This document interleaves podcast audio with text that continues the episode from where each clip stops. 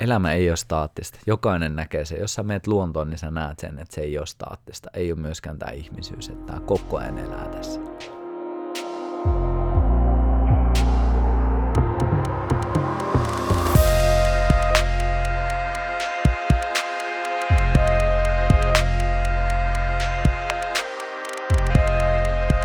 Tervetuloa Flow Akatemian podcastiin, joka keskittyy urheilun, työn ja taiteen huipputekijöiden flow-kokemuksiin. Minä olen Jussi Venäläinen ja seurassani on Lauri Hegman. Ja jälleen olemme Coworking-tila Mothership of Workin tiloissa, mutta emme tuolla sohvahuoneessa, vaan tällä kertaa päiväunihuoneessa. Ihan ei tuosta riippumatosta vedetty, mutta mukavassa pehmeällä alustalla kuitenkin. Ja Foodinin flow taas messissä ja vieraana tänään mentori, valmentaja, kirjailija Teemu Syrjälä. Tervehdys Teemu. Tervetuloa. Mm, morjesta sankarit. Mä tuossa hetken jo kyllä fiilistelin tuota riippumattoa, että siitä olisi voinut vetästä, mutta olisi tullut ehkä liian chilliä settiä, niin hyvä, että istutaan tässä. Joo, se olisi voinut olla eri, eri formaatti. Kyllä, mutta me tehdään se. Kyllä, me tehdään joo, joo, se, on, se, on, se on tulevaisuudessa sitten. Kyllä. No, millainen olit viimeksi Flows? No täytyy sanoa, että tuommoinen aamusessio oli tossa, niin vähän pallon kanssa kikkaili ja painoja heittelin, niin kyllä pallon, pallon kun ottaa käteen, niin se on meikäläiselle aika instant. Kyllä laittaa vielä luurit, luurit päähän, että blokkaa sitten muuna, muun maailman pois ja saa olla pikku Teemo, joka yrittää saada korea, niin kyllä se oli se oli aika nopeasti saatavissa. Tänä aamuna siis. Joo, tuleeko miten usein tehtyä ihan tämmöisiä palloiluaamustartteja? No kyllä mulla siis liikestartteja on aika paljon, että joka aamu jotain liikettä, että ei ihan joka aamu en saa palloa, mutta tuota, aina pyrkii sinne, mun yleensäkin yksi, yksi semmoinen tärkeimpiä asioita on, mitä sekä itselle teen että muille jaan on just se kehollisuus, niin kyllä joka aamu jotain kehollistavaa tulee tehtyä, että se vaihtelee sitten, että 6.30 oli avannossa ja kymmeneltä olin palloa heittämässä, että tänään oli luksusaamu. niin, onko sulla kuinka usein niin kun siitä hetkestä, kun sä heräät, niin kuinka nopeasti sä pyrit pääseen liikkeeseen? Saman tien. Saman tien. Saman tien. Ei mitään silleen niin mentaalisia harjoituksia, vaan suoraan niin. ulos puhisemaan. Kyllä. kyllä se on, jos mulla on kaksi lasta, että ne välillä hidastaa meininkiä, niin, mutta kyllä. jos on silleen niin tähdet kohillaan, niin kyllä se on mm. alle minuutissa pihalla. Ja kupponen siinä vieressä ja vähän hengitellään ja otetaan tatsia. Joo, joo, kyllä. Mä itsekin miettinyt tota, että tanssilla aamun aloitus olisi tosi kova. Että saisi vähän periaatteessa mieltäkin fleksattua sillä, että kroppa, kroppa vähän vertyy tekemään uusia juttuja, mutta sitä ei, ole, sit, sit ei tullut rutiinia. Että se on ehkä kun aina startannut sille meditaatiolla aamut, niin sen jälkeen se on tullut tehty semmoisia kehoverryttelyitä, mutta sitten ehkä se tanssi on vielä puuttunut. Hmm. Joo, ja kyllä itse just tykkää, että en nyt suoranaisesti ehkä tanssi aamusi, mutta just semmoista heilumista, että paljon ravistelua ja paljon just sellaista, että pääsis vaan, niinku, vaan niinku tuntemaan, että mitä siellä kehossa tapahtuu ja just vähän hiljentämään sitä mieltä, että vaikka ei meditaatio, mutta hyvin meditatiivinen myös tuommoinen pieni heiluminen, niin suosittelen kyllä. Joo, kyllä se jättää, niin kuin, tai, virittää ihan eri tavalla päivää, että on tyttöystävältä inspiroituneena siihen, että joskus niin kuin aloittanut justiin päivät tanssilla, ja sitten aina silloin tällä itsekin kokeillut sitä, ja sitten ei vitsi, että kyllä tämä, tai siinä on ihan eri tatsi lähtee päivään liikkeelle sen jälkeen, kun sä oot tehnyt jo jotain, mikä on samalla fyysisesti aktivoivaa, mutta oikeasti vaan hauskaa ja semmoista tietyllä tavalla päätöntä. Kyllä. Koska ei se, ole, se ei ole mitään kovin suunniteltua, vaan enemmänkin semmoista sekoilua, että no katsotaan, että miten tämä keho lähtee liikkeelle. Joo, ja just se, että minkälaisen ärsykkeen sä annat mielelle, että jos lähtee siitä, että toinen lähtökohta on se, että kaikki on perseestä, mm. ja sitten pistää musat soimaan ja siellä kuuluu vittu let the sunshine in, on se vähän eri starttipäivään. Ei siinä, että mm. kummassakaan ole mitään parempaa tai väärää, mutta silleen. Että... Jos ne yhdistää, tai kun mietin vaikka kylmä suihku on esimerkiksi semmoinen, että millä voi virittää päiv- niin kuin itsensä siihen, että nyt, nyt on niin kuin tehdään jotain haastavaa, mutta sitten, että et jos siinä, se ei niin kuin yksissään ole niin kuin hyvä mindsetti, vaan sitten sä lisäät siihen, että, okei, tehdään haastavia, mutta myös hauskoja juttuja ja kevyesti. Kyllä, ehdottoman hyvältä kuulostaa. Pureudutaanpas aluksi vähän flowhun, niin mikä, mitä sulle tarkoittaa flow-tila? Mikä, mm. mikä on suhteesi flow-tilaan? No tuota, mä jotenkin itse fiilistelin jos mä menen pitemmän kaavan kautta, jos ette pahaksu anna, tässä. anna mennä vaan. niin, niin, tosiaan jos kun tuosta liikkeestä päästiin mukavasti, niin mä oon itse siis ollut hyvin keski, tai se mun fokus on ollut siellä niin liikkumisessa, että mulla on tosi paljon just tanssitaustaa, laskettelutaustaa, koripallotaustaa, erilaisia, erilaisia tota, palloilujuttuja sun muuta. Ja sitten just sen nuorempana tajusin, tai en nuorena tajunnut sitä, mutta semmoinen flown kokeminen oli tietyllä tavalla hyvin itsestään selvää, että tehtiin tosi paljon asioita, missä oli hauskaa, missä oli leikkisyyttä, missä oli myös sitä haastetta mukana. Sitten mä muistan 2000-luvulla, en, en tarkkaan lukua en muista, mutta ensimmäisen kerran kun luin Flowsta, niin mä olin silleen, että hetkinen, että eikö tämä ole niin itsestään selvää kaikille, että eikö me olla tässä niin koko ajan. Sitten mä alkoin vasta tajuamaan, että ei se olekaan. Että ihmiset ei ole siinä leikkivässä tilassa niin paljon. Mutta mulla se on tullut hyvin pitkälti tuon liikkumisen kautta. Että just semmoinen, että on se sitten liike mikä tahansa, niin se on ollut mulla semmoinen hyvin vahva pohja. Ja mitä se mulle tarkoittaa, niin se on jotenkin semmoista hyvin, hyvin vahvasti läsnäolo on mukana siinä. Että silleen semmoinen niin tietynlainen keskittyminen tulee siihen, mitä tekee. Ja itse jotenkin on pyrkinyt hahmottaa sitä, että mitä kevyemmin mä teen sitä, niin sitä syvempää tilaa mä pääsen. Että semmoinen, niin että jos mä puristan, puristan, puristan, niin se ei jotenkin mulla onnistu. Että mulla niin pitää löytää se rentous. Että vaikka tehdään, vaikka silloin kun lasketteluaikoinakin tehdään tosi fyysisiä juttuja, mutta siihenkin pitää löytää semmoinen rentous. Että jos sä pusket, niin se jotenkin, silloin mä menen liikaa sillä niin pelkällä mielellä. Ja sitten jos pääsee siihen läsnäolon tilaan, niin tuntuu, että se on niin paljon kokonaisvaltaisempi kokemus, missä myös se keho on mukana. Että jotenkin niin se läsnäolo ja semmoinen tietynlainen helppous. Ja niin mulla on aina liittynyt itsellä hyvin vahvasti se, että siinä on joku haaste. Se ei ole pakollinen, että se voi toki tulla ihan niin läsnäolon harjoituksillakin, että silloin siinä haastetta ei välttämättä ole fyysistä, mutta itse on tehnyt, tykännyt tosi paljon erilaisten fyysisten haasteiden kautta, just tanssissa ja laskettelussa ja koripallossa, ne on kaikki aika fyysisiä. Että siinä on joku semmoinen pakottava tekijä, että se pakottaa olemaan jollain tavalla siinä läsnäolon tilassa, että jos sä et oo, niin sattuu. Mm. että se on hyvä semmoinen taka, takapiru siellä olla. Että nämä nyt ensimmäisenä nousee mieleen. Mm, millä tavalla sä preppaat flowta, minkä näköisiä asenteita tai toimia sä teet, jotta sä pääsisit, voisit, se on sulle, sanot, että se on aika luontaista ollut, mutta millä tavalla sä voit, jos sä tiedät, että nyt sun olisi hyvä toimii mahdollisimman optimaalisesti ja mahdollisimman virtaavasti, niin minkä näköisiä valmisteluita sä teet sillä? Mm. No oikeastaan kaksi teemaa, mitä hyvin vahvasti teen päivittäin. Että hengitysharjoitukset ja sitten just tämmöinen kevyt kehon avaus. Että se voi olla tosi semmoista pientä tai sitten se voi olla vähän ravistelevampaa, mitä tuossa sanoinkin jo aiemmin. Että noin kaksi elementtiä on hyvin vahvasti siellä, että, että hengitetään ja yleensä mun hengitysharjoitukset, sit kun mä haluan tehdä jotain, ne on aika vahvoja.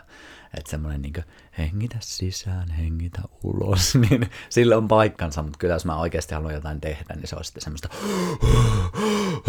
että siinä tulee se kehollisuus, että se, mulla helposti se hengityskin, jos sitä tekee kevyesti, niin se jää mielen tasolle, että mä niin mietin sitä hengitystä ja enemmänkin mä haluan tuntea sen. Ja mulla siinä on ero, että en tiedä miten muut sen kokee, mutta se on se portti, mitä itse kautta pyrkii. Että enemmän vaan just sitä, että mä oon tässä, mä oon tässä, mä tunnen mun keho, mitä tästä tapahtuu.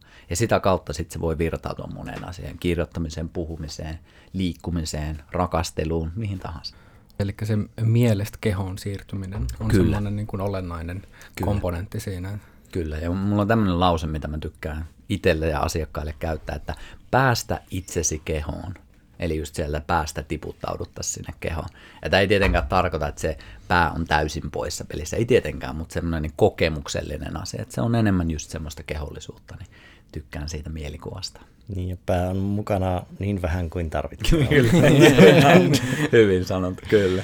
No, miten sulla tuli jo tosi vahvasti esille se kehosuhde? Niin miten sitten ihan tuommoinen keskittymisharjoitus, meditaatio mm. tai keskittyvä meditaatio, mm. niin onko se sulle haastavaa päästä siinä flowhun? No jos, jos se pitää tehdä semmoisen tietyn rakenteen kautta, että nyt istut alas ja olet siinä 20 minuuttia sisätiloissa, niin silloin se on haastavaa, joo. Mutta sitten mä teen yleensä sen silleen, että mä lähden mettään kävelemään. Mä kävelen, mä teen siinä sitä hengitystä. Sitten kun mä oon tehnyt vähän vahvempia hengityksiä, niin sitten mä oon jotain puoli semmoisessa tippuneessa tilassa jonkun puun kanssa siellä joko halailen tai sitten pian siitä tukea. Että, että se on vähän erinäköinen. Ja mä oon jotenkin päässyt siitä yli, että se pitäisi olla just sen näköinen, kun se on intialaisella munkeilla tyyliin. Että enemmänkin just siihen tullut sitten, että hei, tämä on se mun meditatiivinen tapa, että, että just silleen, että siinä on se kehollisuus ensin mukana ja sen jälkeen sitten tiputtaudutaan. Että sitten, että jos se pitäisi tehdä semmoista, niin kuin, että nyt istun alas ja pelkästään niin kuin keskityn tähän olemiseen, niin se on tietyllä tavalla mulle hankalampaa. Ja totta kai en sano, että se on huono tapa, se on äärimmäisen hyvä ja mullekinhan siitä olisi valtavasti hyötyä, mutta se, että, että on kokenut sen niin vahvasti, että kun tietyillä asioilla, esimerkiksi just metsäkävely, pelkästään metsäkävely, että laittaa vaikka silleen, että ei kuulu mitään korvista, että se on niin kuin pelkästään se luonto, niin puhelin on pois päältä, ei ole häiriötekijöitä muuta kuin se mettä, ja mä en, mä en koe jotenkin metsää hirveän häiriötekijänä, vaan enemmänkin se, että se on semmoinen impulssin antaja, joka vaan rentouttaa, rauhoittaa ja pääsee siihen omaan itseensä. Ja mä en tiedä, toki meditaatiotakin on monenlaista, mutta mun näkemys on, että niissä kaikissa enemmän ja vähemmän pyritään siihen, että tullaan lähemmäs omaa itseä. Et sen takia just käytän tätä niin enemmän kehollista lähestymistapaa. Onko tullut kokeiltua avannossa meditoida? On, ehdottomasti. Se on, se on ainakin itselle se on aika niin kuin meditaatiota steroideilla, että siinä Kyllä. on tavallaan vähän niin kuin kuorittu sipullista jo paljon kerroksia valmiiksi, koska se on niin, se tila on niin kirkas ja siinä ei hirveästi pyöri sitä ulkopuolista ajatusta, että vaikka, niin kuin, vaikka on menty jo sen alun sokin ohi ja se mm. ei enää ole niin vahva sokki, niin silti keho on tavallaan tosi läsnä ja mieli myös. Että se ei ole semmoinen, se ei ole semmoinen daydreaming-tila. Kyllä.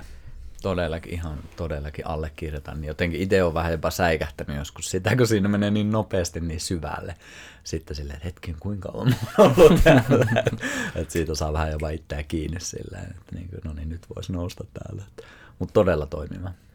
Siinäkin on ehkä se, että se ulkoinen paine pysyy läsnä mm. on niin vahva, koska se, että jos sä et ole läsnä sun kehossa, niin sä ajaudut pakenet taistelet tilaa alat hyperventiloimaan. Että tietyllä tavalla sulla, sä voit valita joko sen, tai sitten sä voit olla tosi tosi läsnä ja vaan antaa itse hengittää. Mutta siinä se on niin extreme tilanne, että se vähän niin kuin ajaa siihen samalla tavalla kuin jotkut extreme lajit on ihmisille just se, joille voi muuten olla vaikka tosi vaikea olla läsnä tai keskittyä, niin sitten voidaan harrastaa semmoisia lajeja, että missä missä ne tietyllä tavalla riskit ja pakotteet on niin iso, että se on tietyllä tavalla on läsnä tai kuole tyyppisiä niin kuin, niin kuin isoimmillaan, tai sitten että niin kuin riskeeraat vakavan loukkaantumisen. Hmm, kyllä. Se, Joo, ja toi on niin kuin, mä fiilistelen tota tosi paljon, teille varmaan on tuttu The Rise of the Superman kirja, se oli silleen, kun mä luin sitä, niin se on yksi harvoja kirja, mulla oli silleen tippa linssissä, vaikka se ei ole tavallaan edes herkkä, mutta kun se on just sitä maailmaa, missä itse on elänyt, itsellä on just toi suksitausta ja 90-luvulla on paljon, 2000-luvun alussakin vielä paljon veti suksimeininkiä. Ja sitten kun luki sitä tarinaa ja luki niitä tyyppejä, ketä on seurannut, just silleen, että ei vitsi, sitä on niin hienosti kuvattu, just sitä niin omaa kokemusta, mitä on kokenut, just, just vaikka jos miettii jotain suksilla tai lauallakin laskemista ja hyppimistä, niin se on, silleen, se on tosi pienestä kiinni. Se on siis sadasosa sekuntia, joku kämmi tai sä et ole keskittynyt, niin se voi olla se niin kuin, rangaistus voi olla mm. aika suuri. Että se mm. voi olla, niin kuin, pää voi kolahtaa, voit kaatua, siinä voi tosi nopeasti tapahtua. Että se on niin nopea temposta myös, että se on just siinä, että se on mahtavaa, että miten se tiivistää sen, että on läsnä tai sattuu. Se on siinä aika vahvat niin kuin motivaattorit. Niin Kyllä. Kuin sisäinen motivaatio totta kai saada niin kuin tempot päälle, mutta ulkoinen motivaatio sitten Kyllä. että voi, voi tärähtää. Kyllä. Niin ja sitten kun sitä ei voi säätää täysin lennossa, että varsinkin jos hypitään, niin se on tavallaan kertahyppy. Että mm. jos sä juokset, niin sä voit vähän niin kuin sä, hienosäätää sitä mm. toimintaa koko ajan on the go. Mutta sitten jos sä lasket vaikka jotain, no menet vaikka maastossa, niin jokainen kohtaa erilainen, jokainen hyppy on erilainen ja se vaatii aina sen täyden läsnäolon. Kyllä. Että ei voi vaan päästää rullaamaan hommaa. Tai Just no, näin voi päästä virtaamaan, mutta ei voi niin kuin luottaa vaan siihen, että mä nyt menee itsestään, vaan pitää kumminkin keskittyä siihen läsnäoloon. Kyllä, ja just mitä tapahtuu ja mitä tanssissakin mun mielestä tapahtuu tosi monesti, että, että siellä tulee aina joku yllättävä juttu, että siellä on joku kanto tai kivi tai puu tai mikä tahansa, ja siihen on nopeasti mukauduttava. Että sieltä niin kuin, se ympäristö vähän niin kuin koko ajan muuttuu, tai sitten se hyppy lähteekin jotenkin vähän miten sattuu, ja siihen on heti mukauduttava. Ja se on tosi kiehtovaa just se, että, että sulla on ollut joku lähtökohta ja se muuttuu ja pitää heti reagoida. Ja just siinä jos tullaan just siihen, että, että jos mä mielellä lähtisin miettimään, että no niin, miten mä hoidan, tai niin se tilanne on jo ohi. Että se on vaan pakko luottaa mm. siihen kehon, siihen nopeammin tavallaan reaktiivisuuteen, että se pystyy händlään. Ja mun mielestä se on semmoinen elementti, mitä me jokainen pystytään halutessamme myös harjoittaa, että, että tulee jotakin ja sä saman tien reagoit. Mikä ei ole tietenkään kaikissa toivottavaa, että jos mennään sitten parisuhteeseen, niin joskus on ihan hyväkin ottaa niitä. Mutta saatte varmaan pointista kiinni. Mm. Kyllä. Joo. Niin, että siinä se, että mitä vähemmän olet läsnä, niin sitä isompi vasteaika siinä on tietyllä tavalla sen ympäristössä tapahtuvan muutoksen ja sen oman reaktion välillä. Mm. Ja niin kuin tie, vielä tiedostamaton vasteaika, että sitten se tapahtuu jotain, niin sitten jos siinä on hirveä gappi välissä, niin sitten huomaakin, että just että tilanne on mennyt jo ja sitten sä ootkin jo naamalla siellä. Mm, kyllä. Tuleeko sulla miten usein koska sä koet flowta niin paljon kehollisissa jutuissa, niin semmoinen tekijästä kokijaksi siirtyminen ja missä, minkä parissa sitä tulee eniten. Hmm. Että tuntuu, että sä vaan seuraat omaa tekemistä esimerkiksi tanssissa. Hmm. Kyllä se varmasti vahviten tällä hetkellä tulee. Mä vähän kuulijoille siis tiedoksi tuollaista miesten viikonloppua, mistä vähän tuossa ennen kuin nauhoiteltiin juteltiinkin, niin se on kyllä varmaan vahvin. Et toki mä oon puhehommia tehnyt myös kymmenisen vuotta, että siinä se on myös semmoinen aika nopea, mutta sitten jos miettii puhehommiakin, niin se on yleensä tunti kaksi, se on aika lyhyt aika.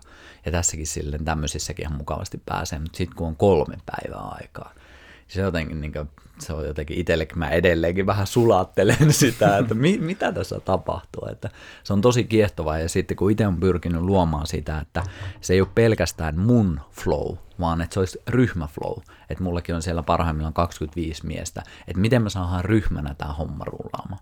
Ja se on mulle tosi kiehtovaa, että sitten lähtee jotenkin silleen, että sitten tapahtuu se elementti, mitä just äsken puhuttiin tuon laskemisen kanssa, että sieltä tulee tosi yllättäviä juttuja, ja sitten sit pitää vaan niin koko ajan mukautua niihin, että ei sitä, sitä ei voi käsi kirjoittaa, että mm. joo, lauantaina tuossa tuo mies avautuu. Ja niin, että, että se on silleen, että niin luotetaan suurempaa hyvää ja hypätään yhdessä tähän. Ja se on se, mihin mä kannustan yleensä kaikkia miehiäkin, että, silleen, että sulla on mahdollisuus tässä hypätä tähän ryhmäflowhun ja se, niin kuin, se voi tuoda aika ihmeellisiäkin juttuja. Ja varmasti olette molemmat kokenut sen, että sitten kun ryhmänä tehdään, niin se on vielä niin paljon vahvempi se voima ja energia, mikä siinä on käsillä. Niin se on kyllä tosi siistiä. Että noin varmaan isoimmat, että just tuommoiset viikonlopputapahtumat, puhekeikat, mutta sitten just noin keholliset ihan omat leikitkin, mitä tulee tehtyä. Niin. No olisiko jotain tarinaa syvimmästä tai mielenkiintoisimmasta flow-kokemuksesta? Syvin? No huh, huh toi on kyllä aika paha.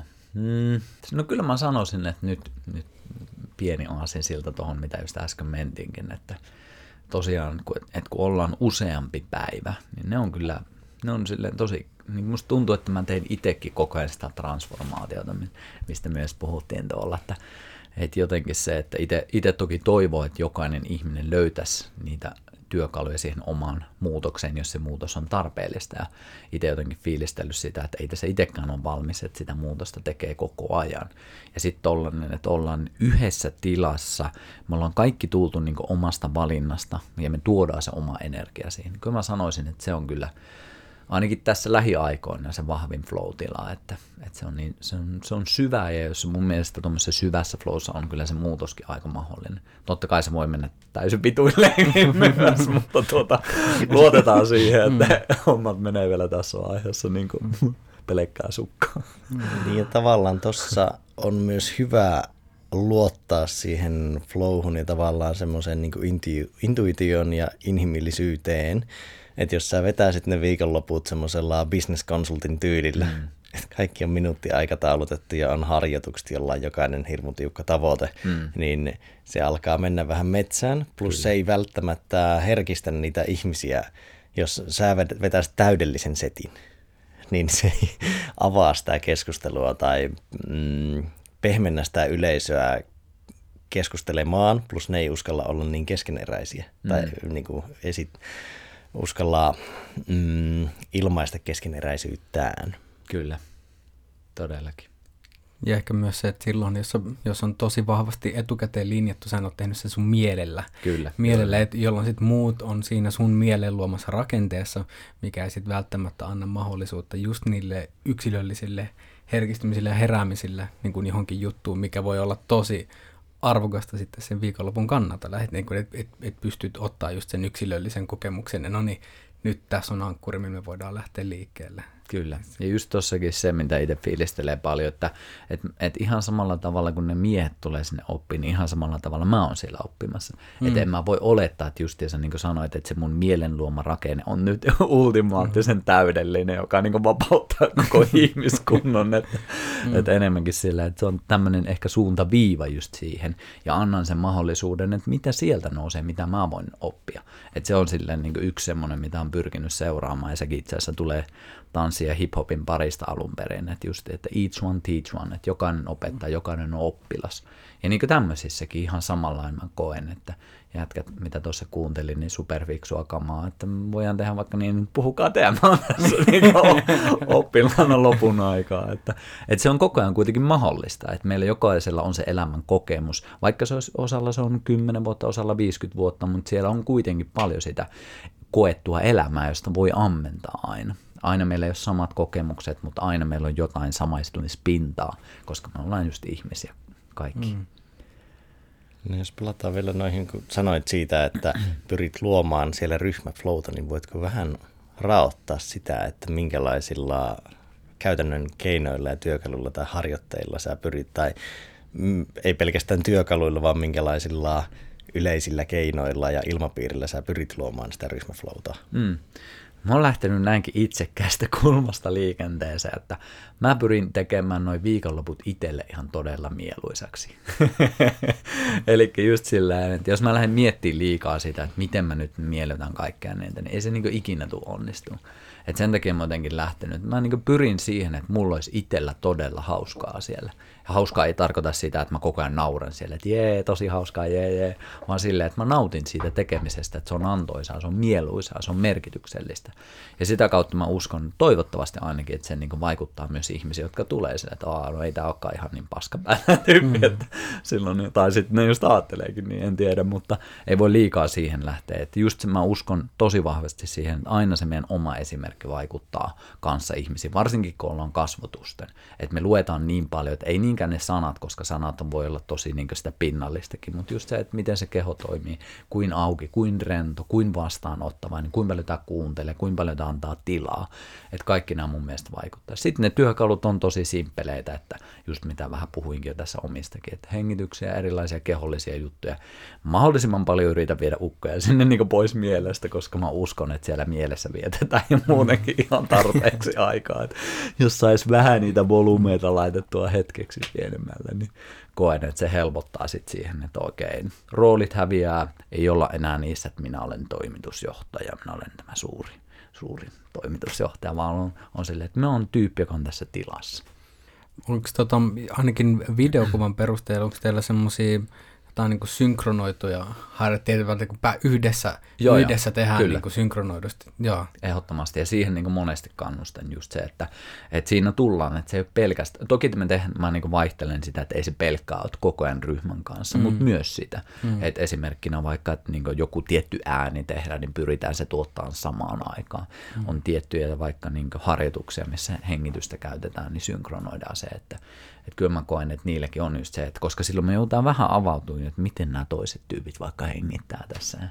Ja sitten jos miettii sitä, niin ei se ole hirveän, tai en tiedä miten te, minkälaista teidän arki on, mutta mun arjessa se ei ole ollut ihan peruskamaa, että, että se on semmoinen myös aika monen kokemus, jos 25 tyyppiä on hiljaa vaikka samaan aikaan tai hengittää samaan aikaan, niin siinä on myös jälleen kerran tullaan siihen, että se ryhmävoima on aika suuri. Joo, kyllä mä vähän voisin uskoa, että niin kuin valtaosalle vaikka suomalaisista ei ole niin kuin se tuttu ihan niin kuin arkikokemus maailmasta. Se, että eh, ehkä niin kuin, nyt kun miettii jopa, niin kuin, että, että, kuinka harvinaista se on, että me on vaikka 25 ihmistä selkeän yhden niin kuin, mm. yhteisen toiminnon ympärillä. Että se voi olla just hiljaisuus tai sitten äänen päästäminen, mutta kuitenkin, että me ollaan siinä samassa tilassa, tehdään jotain hyvin fyysisesti ja henkisesti aktivoivaa hmm. samaan aikaan. Ja se voi olla se hyvinkin herättävä ja niin kuin uskomattoman kokemus, etenkin, jos ei semmoisesta ole aikaisemmin mitään kosketuspintaa. Kyllä. Ja yksilön, mitä, mikä itsellä on tosi tärkeää, on just se, mä käytän termiä heimo, että löytää sen oman heimon, missä pääsee tekemään sitä. Ja sitten jos miettii omaa historiaakin, niin mulla just tanssin parista, meillä oli se Kuusamon posse poikien kanssa just niin, se oli niin hyvin pitkälti samojen elementtien kanssa. Meillä oli se rinkiä sillä että jaettiin ja se oli sitä yhteistä panostusta. Ja siellä mä niin tajusin se tyylin 20 vuotta sitten, että niin kuin, että yksin vaikka kun käy treenaamassa, niin se on, sä saat tietyn energialatauksen siihen, mutta sitten kun siinä on viisi äijää vaikka, jolla on sama niin se on niin aina niin huomattiin se, että silloin se vaan niin oma taitotasokin on huomattavasti korkeampi. Jotenkin sieltä pyrkinyt ammentaa sitä, että niin samoja juttuja, mutta eri tekemisiä vaan, että pistää rinki pystyy mm. jätket ja 25 miestä, hengitellään vähän tässä. niin sekin ehkä, että jos on tavallaan vaikka yksi viikonloppu, niin vaikkei sitä muodostuisi varsinaisesti heimoa, mm. niin jos siellä tunnetaan heimoutta, Kyllä. niin se tavallaan niin kuin on semmoinen stepping stone sinne siihen viikonlopun intentioon, että porukka pystyisi aukenemaan ja ottamaan vastaan ja antamaan myös muille. Just näin, just näin. Ja silleen, mun mielestä on tosi tärkeää, varsinkin tässä ajassa. Mä ymmärrän sen niin ilmiön, että sekin voi mennä tosi tavalla vikaan siinä mielessä, että niin heimoudutaan ja sitten nähdään, että kaikki muut on heimot on väärässä niin, niin se ei ole se pointti, vaan just enemmänkin se, että kokea sitä yhteenkuuluvuuden tunnetta johonkin. Ja sitten jos me katsotaan tätäkin aikaa, niin aika paljon on yksinäisyyttä, aika paljon on sitä erillisyyttä. Ja just se, että olisi hyvä, että kokee edes jossain hetken aikaa kuulumansa johon, koska se antaa perusturvaa. Ja sitten myös kun on perusturvaa, niin voi myös katsoa tätä maailmaa sitten hyvin eri kantilta, että eihän tässä olekaan mitään hätää. Ja sieltä toivottavasti voi ammentaa sinne arkeenkin. Ja mihin mä haluan totta kai kannustaa on se, että, että niin näissäkin vaikka otetaan vaikka tämä viikonloppuesimerkki, että kun nämä tyypit ei tunne toisiaan. Että se on aikamoinen hyppy vaikka suomalaiselle miehelle, kun yleensä vaikka siellä bussipysäkillä ei puhuta kellekään ja vähintään se 15 metriä on väliä siinä, niin yhtäkkiä sitten jaetaankin ihan niin rehellisesti, autenttisesti. Ja mä toivon, että tämmöiset kokemukset auttaa myös siellä arjessa niin siihen, että, että pystyttäisiin luottamaan toisiin ihmisiin. Ja ainakin antaa se mahdollisuus. Ei kaikkien kanssa tietenkään tulla toimeen, mutta se, että annettaisiin ihmisille enemmän mahdollisuuksia, että pystyttäisiin kohtaamaan. Mun mielestä se olisi silleen, ei välttämättä paski niin. Ja tavallaan no, nyt kun miettii, niin sinun viikonloput pyrkii rakentamaan ihmisille avaimia, miten ne rakentaa flowta elämään. En ole sitä noin koskaan sanoiksi pukenut, mutta nyt se kuulostaa hyvin loogiselta, kun sanoit sen. Miten tota, sä lähdet rakentaa sit sitä ilmapiiriä, koska ollaan niin erilaisessa, nimenomaan siinä arkikokemukseen ja vuorovaikutukseen erilaisessa ympäristössä. Miten sä lähdet luomaan siitä turvallisen semmoisen, että porukka uskaltaa heittäytyä, koska sehän on vaatimus, että voidaan päästä y- yksilö- tai ryhmäflowhun, että sulla on jonkinnäköinen luottamus siihen. Hmm. No tosiaan niin kuin sanoin jo, että sen kehollisuuden kautta, että se on se ensimmäinen steppi, että ennen kuin tyyli mitään puhutaan, niin tehdään jotain yhdessä. Että jo se, että saadaan joku kokemus, että me ollaan tehty yhdessä, niin se on itsessään antaa aika paljon. Että, mm. että se, että niin jos mä sanoisin vaan, että niin tyypit tulee sinne istumaan ja sille, että no niin, kertokaa itsestään, niin se on, se on monille liikaa silleen, koska on, on lukossa, on jumissa, ei ole silleen avoin silleen niin tilanteelle, niin se, se tavallaan koko vastustusreaktio tulee aika voimakkaasti siinä. Mutta sitten kun saadaan, just mä aina lähden sen hermoston kautta, että, että pikkusen ensin tuota hermosta, jos saadaan rennomuksen. Mitä sitten lähtee? Minkälaista läppää sieltä sitten lähtee? Mm. Et, tavallaan hyvin yksinkertaisesti sen kehollisuuden kautta, että saadaan se kokemus, että nyt ollaan jo tehty jotain yhdessä. Ehkä sitten voidaan sen jälkeen miettiä vaikka puhumista. Mm. Niin, ja sitten kun porukka tulee kuitenkin arjesta, jos ne tulee tyyliin vaikka on vedetty työviikko toimistolla, Kyllä. niin siitä kun pompattaisiin keskustelemaan, mitä on jo tehty töissä Kyllä. ja ollaan siinä työmoodissa, niin se pomppu on aika vaikea monille. Kyllä, just näin. Ja just itsekin niin kuin, vaan, niin kuin sanoin, että, että hiljennetään vähän niitä volyymeita sieltä mielessä ja katsotaan sitten, mitä lähtee nouseen. Että jotenkin se on hauskaa, että musta tuntuu, että, että me monesti just lähdetään tarkastelemaan ihmisyyttäkin siitä tilanteessa, missä se nyt on. Että se on vähän niin kuin, että se on niin kuin, mä laitan nyt kädet silmieni eteen, että se on vähän niin kuin, sä et edes näe sitä omaa itseä, sä et näe sitä ihmisyyttä, kun siinä on niin paljon kuona, on se sitten viikko töissä tai sitten parisuhde on haasteessa tai lapset kuormittaa tai työ kuormittaa, on rahapaineita. Niin se, yleensä sitten, että, että se, jos se systeemi on niin kuormittunut jo, niin se on, se on helposti käy semmoinen ilmiö, että ihminen ei ole itsessään, että se on enemmän siinä niin kuin harmeissa ja murhissa ja siinä kuormituksessa. Mutta mitä tapahtuu sitten, kun me saadaan sitä kuormitusta vähäksi aikaa sivuun, niin voi olla just se, että se ihminen tulee lähemmäs omaa itseänsä, se näkeekin, että perhana, tämmöinen huono, hyviä tyyppejä tässä. Että just silleen, pyyhitään ensin vähän pölyjä, jotta voidaan katsoa selkeämmin vertauskuvallisesti. No ton huomaa tosi hyvin, kun on, että sillä että ei ole voinut urheilla kolme viikkoa. Mm. Että on ollut vähän enemmän työkuormaa, niin kyllä sitä aika paljon sillä mielen perukoilla pyörii. Kyllä. Et sitten on välistä aina tulee semmoisia läsnäolodroppeja, että ei vaan niin kuin ole läsnä, vaikka haluaa olla. Mm. Joo, samaistun tuohon tosi paljon. Ja just silleen, että itsellä on tavallaan siinä sitä oppimista vielä, että kun on just niin luottanut siihen kehollisuuden tuomaan riemuihin ja sitten just, että jos, jos tuleekin joku sairaus tai tuleekin joku flunssa, joka tiputtaa sinne sitten, että mitä sitten. Niin se luo semmoista tiettyä jähmeyttä. Kyllä. Ja se, no nykyisin se ei enää ahdista. Joskus itse ei siis pelkästään se, että en ole päässyt treenaamaan lihakset katoa ahdistusta, vaan siis semmoista niin kuin, tavallaan se loi semmoista jopa patoumaa Ehkä enää nykyään ei, mutta kyllä sinne tulee semmoinen tietty jähmeys, että ei päässyt, niin kuin, ei päässyt irti. Kyllä, just näin. Ja toi on, niin kuin musta tuntuu, että aika monella on monesti toi tilanne. Että vaikka olisi, ei olisi mitään sairauksiakaan, niin se elämä on tosi staattista. Että se on just sitä, että istutaan koneella kahdeksan tuntia, ajetaan sinne autolla, lähdetään autolla pois, mennään istuun kotiin ja katsotaan kolme tuntia telkkaria. Silleen, että huh, huh se on jo, se on jo niin, niin sille systeemillekin rankkaa. että musta tuntuu, että kun mä oon tunnin kirjoittamassa, mulla on se, että huhu, nyt on kova setti. että silleen niin kuin, et, et, niin jos tästä jotain nyt jäisi ihmisille mieleen, niin kuin, muistutus myös itselleni, että se on niin kuin yksinkertaisia asioita. Se kehollisuus, vaikka tekeekin tosi staattista, niin voi vaikka nousta, voi ravistella. Sä voit vaikka vitsi niin kuin päästellä ääniä. Nämä on niin kuin, musta tuntuu, että me pelätään tosi paljon sitä kehollisuutta. Että meillä on niin se, että niin kuin älä ist, tai siis korjaan, älä, älä itke, älä naura, älä niin sano mitään. Että se on tosi silleen, no robotti pelkästään sitten. Niin se, se tekee meidän ihmisyydelle just se, että siihen tulee vähän semmoinen patoutunut olo. Ja just itse haluaa vähän sitä, että murretaan niitä patoja, että se virta, elämän virta pääsisi itsessään virtaamaan meissä, koska se on kaikille kuitenkin saatavilla. Ja se on monesti tosi pieniä steppejä, että miten se odottaa sinne nurkan takana.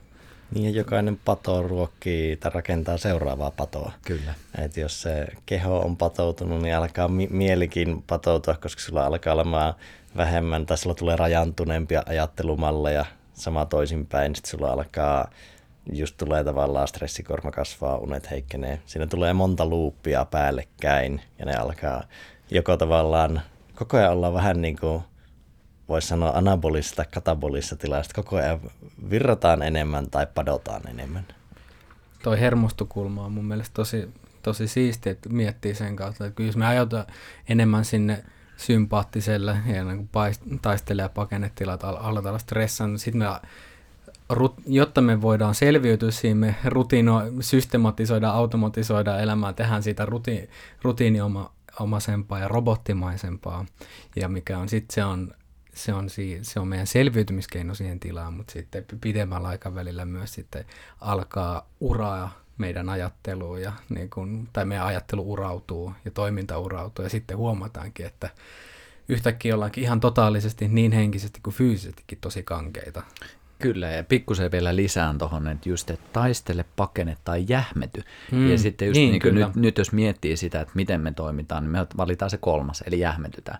Että jos me edes taisteltaisiin ja pakennet niin sitten me saataisiin vähän sitä niin kuin purettua, koska jos me katsotaan vaikka eläimiäkin, nehän tosi paljon just, että se on joko, että sä tuut syödyksi tai et sä tuut syödyksi. Mm. En jää silleen niin kuin pohtiin siihen. Niin, että hmm, et, ja si, en, mä, en mä sano, että se pohtiminen on huonosta, mutta just se, että, että me ollaan tosi paljon sinne jähmettymisen tilassa, milloin justiinsa esimerkiksi hermosto ei välttämättä pääse rentoutumaan. Että yksinkertainen vaikka kävely retki sinne metsään, niin se ei ole enää pakenemista, se ei ole taistelemista, mutta se ei ole myöskään sitä jähmettymistä. Että sä annat niin vähän liikettä, sä annat sinne virtausta ja kaikki tietää, mikä se on se olo. Kortisolitasot alkaa tippua ja sille mieli alkaa sitten, että hmm, Vähän tuntuu ihan kivalta tämä elämä taas. Tästä oli mielenkiintoinen, en tiedä onko ihan oikeasti tieteellistä faktaa, mutta se, että mm, jähmettyminen niin kuin ei olisi hermostollinen reaktio, vaan siinä olisi niin, että on vain ne pakene tai taistele. Ja jos ne vähän niin kuin tulee yhtä aikaa, niin sä jähmetit, mm. että se on niin kuin, tavallaan viestillinen ristiriita, että mm. sä haluaisit vaikka paeta, mutta sinun mieli haluaa, että mä en pakene, mä taistelen, mutta sä et saa taisteltuakaan, niin sä mm. jähmetyt. Tavallaan, että siinä niin kuin tulisi joku hermostollinen niin kuin sinapsi. Niin. niin. painat kaasua ja pakkii samaan aikaan, niin sitten jälkeen kone huutaa, mutta sä et liiku mihinkään suuntaan. Kyllä. Ja jossain määrin, jos katsoo meidän yhteiskuntaa, just se, että meillä on tosi paljon kuormitusta, mitä me tehdään. No, me otetaan lisää stimulantteja, lisää kahvia, lisää kaikenlaista, että saataisiin niin vietyä sitä systeemiä eteenpäin. Että, että se on helposti sitä, että niin kaasu on koko ajan pohjassa, mutta ne ei ole enää niin kuin, tankissa virtaa tai ei ole pensaa enää, että me yritetään niin kuin, saada niitä tehoja sieltä. Ja sillekin on paikka, en mä sitä, sitäkään sano, mutta just se, että niin on myös paikka sille palautumiselle, levolle ja niin yksinkertaisille perusasioille, mistä meidän ihmisyys ja esimerkiksi hyvinvointi koostuu. Tuosta jatkaisin vielä tuota kehollisuusteemaa sen verran, että onko mitään niin kuin, tuntemuksia tai havaintoja just ennen kuin sä pääset flowhun tai flown aikana?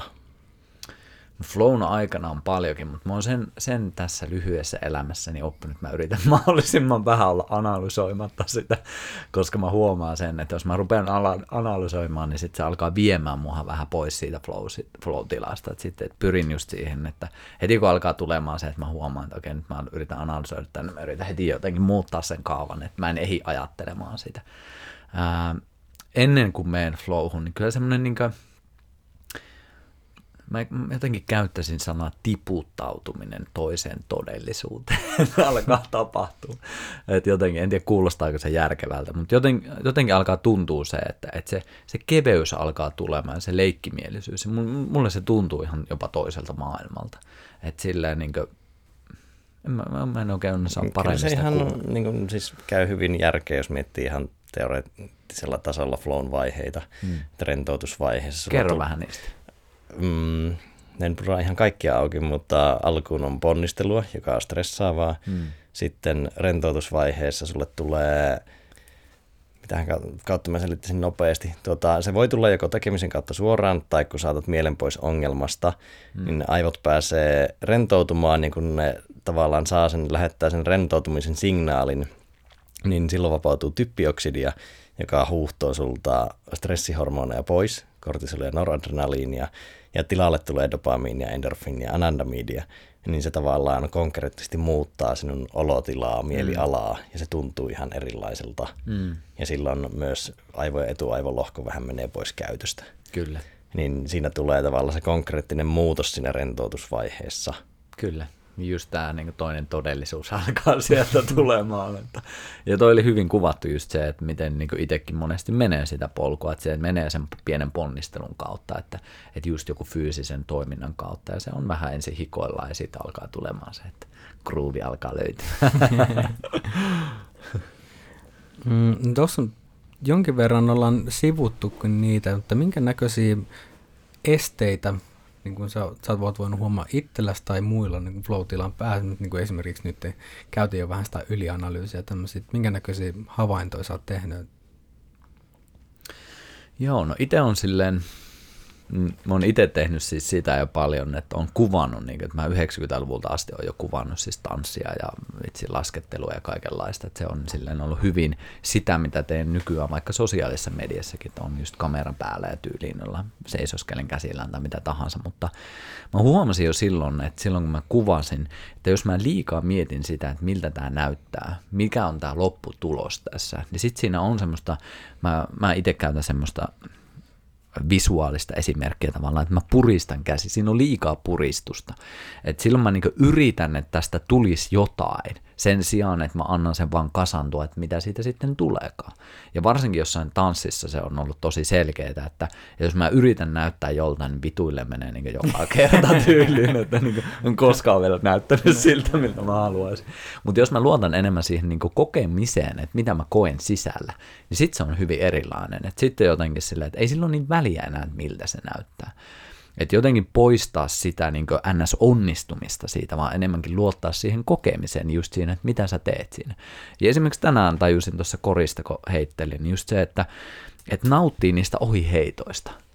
Tiedätkö, kun me haetaan niin helposti sitä, että, olisi, niin kuin, että se menisi sinne, että tämä onnistusta ja tämä niin menisi putkeen tämä homma. Mutta just se, että se, niin kuin, se epäonnistuminen on ihan yhtä tärkeää, että sä voit niin kuin, epäonnistua ja silti olla flowssa. Ja just sillä että niin kuin, ei jää liikaa kiinni siihen, että mitä tapahtuu, vaan koko ajan vaan reagoi siihen, että mitä tapahtuu ja mitä tässä niin on nyt ympärillä. Et jotenkin se, niin kuin, kyllä se niin kuin hyvin vahvasti se itsekriittisyys on siinä, että, että miltä mä näytän, niin just niin ennen kaikkea toisten ihmisten näkövinkkelistä. Se monitorointi kyllä. vielä sitten niin kuin itsensä ulkopuolelta. Kyllä. Ja just se, että mun mielestä niin lätkässäkin käytetään sitä termiä, että niin löysin ranteen. Ja se mm. hyvin mun mielestä kuvastaa sitä, että se ei, se ei tarkoita sitä, että niin ei yritetä, vaan se just tarkoittaa sitä, että sä teet sen just mikä on tarpeellista, mutta sä et purista liikaa. Ja mun mielestä se on niin itsellä toiminut tosi hyvin, että koko ajan vaan rentoutua siihen ja aina se ei mene sinne. Mm. ei tuu sukkaa elämässä, mutta silleen koko ajan tämä elämä on kuitenkin käynnissä tässä. Että mitä vähemmän mä oon se, totta kai sillekin on paikkansa just se, että niin katsoo vähän sitä omaa toimintaa, että onko tässä mitään järkeä. Mutta kun me ollaan niin helposti, että se on niin jatkuva se kriittinen ääni siinä ja mä en tiedä, korjatkaa jos on väärässä, mutta just näinhän se menee, että, että se, se kriittinen osa on just se etuaivolohko, ja sitten kun me saadaan sitä flowta, niin se hiljenee ja se kriittisyys vähenee siinä. Mm. Joo, kyllä.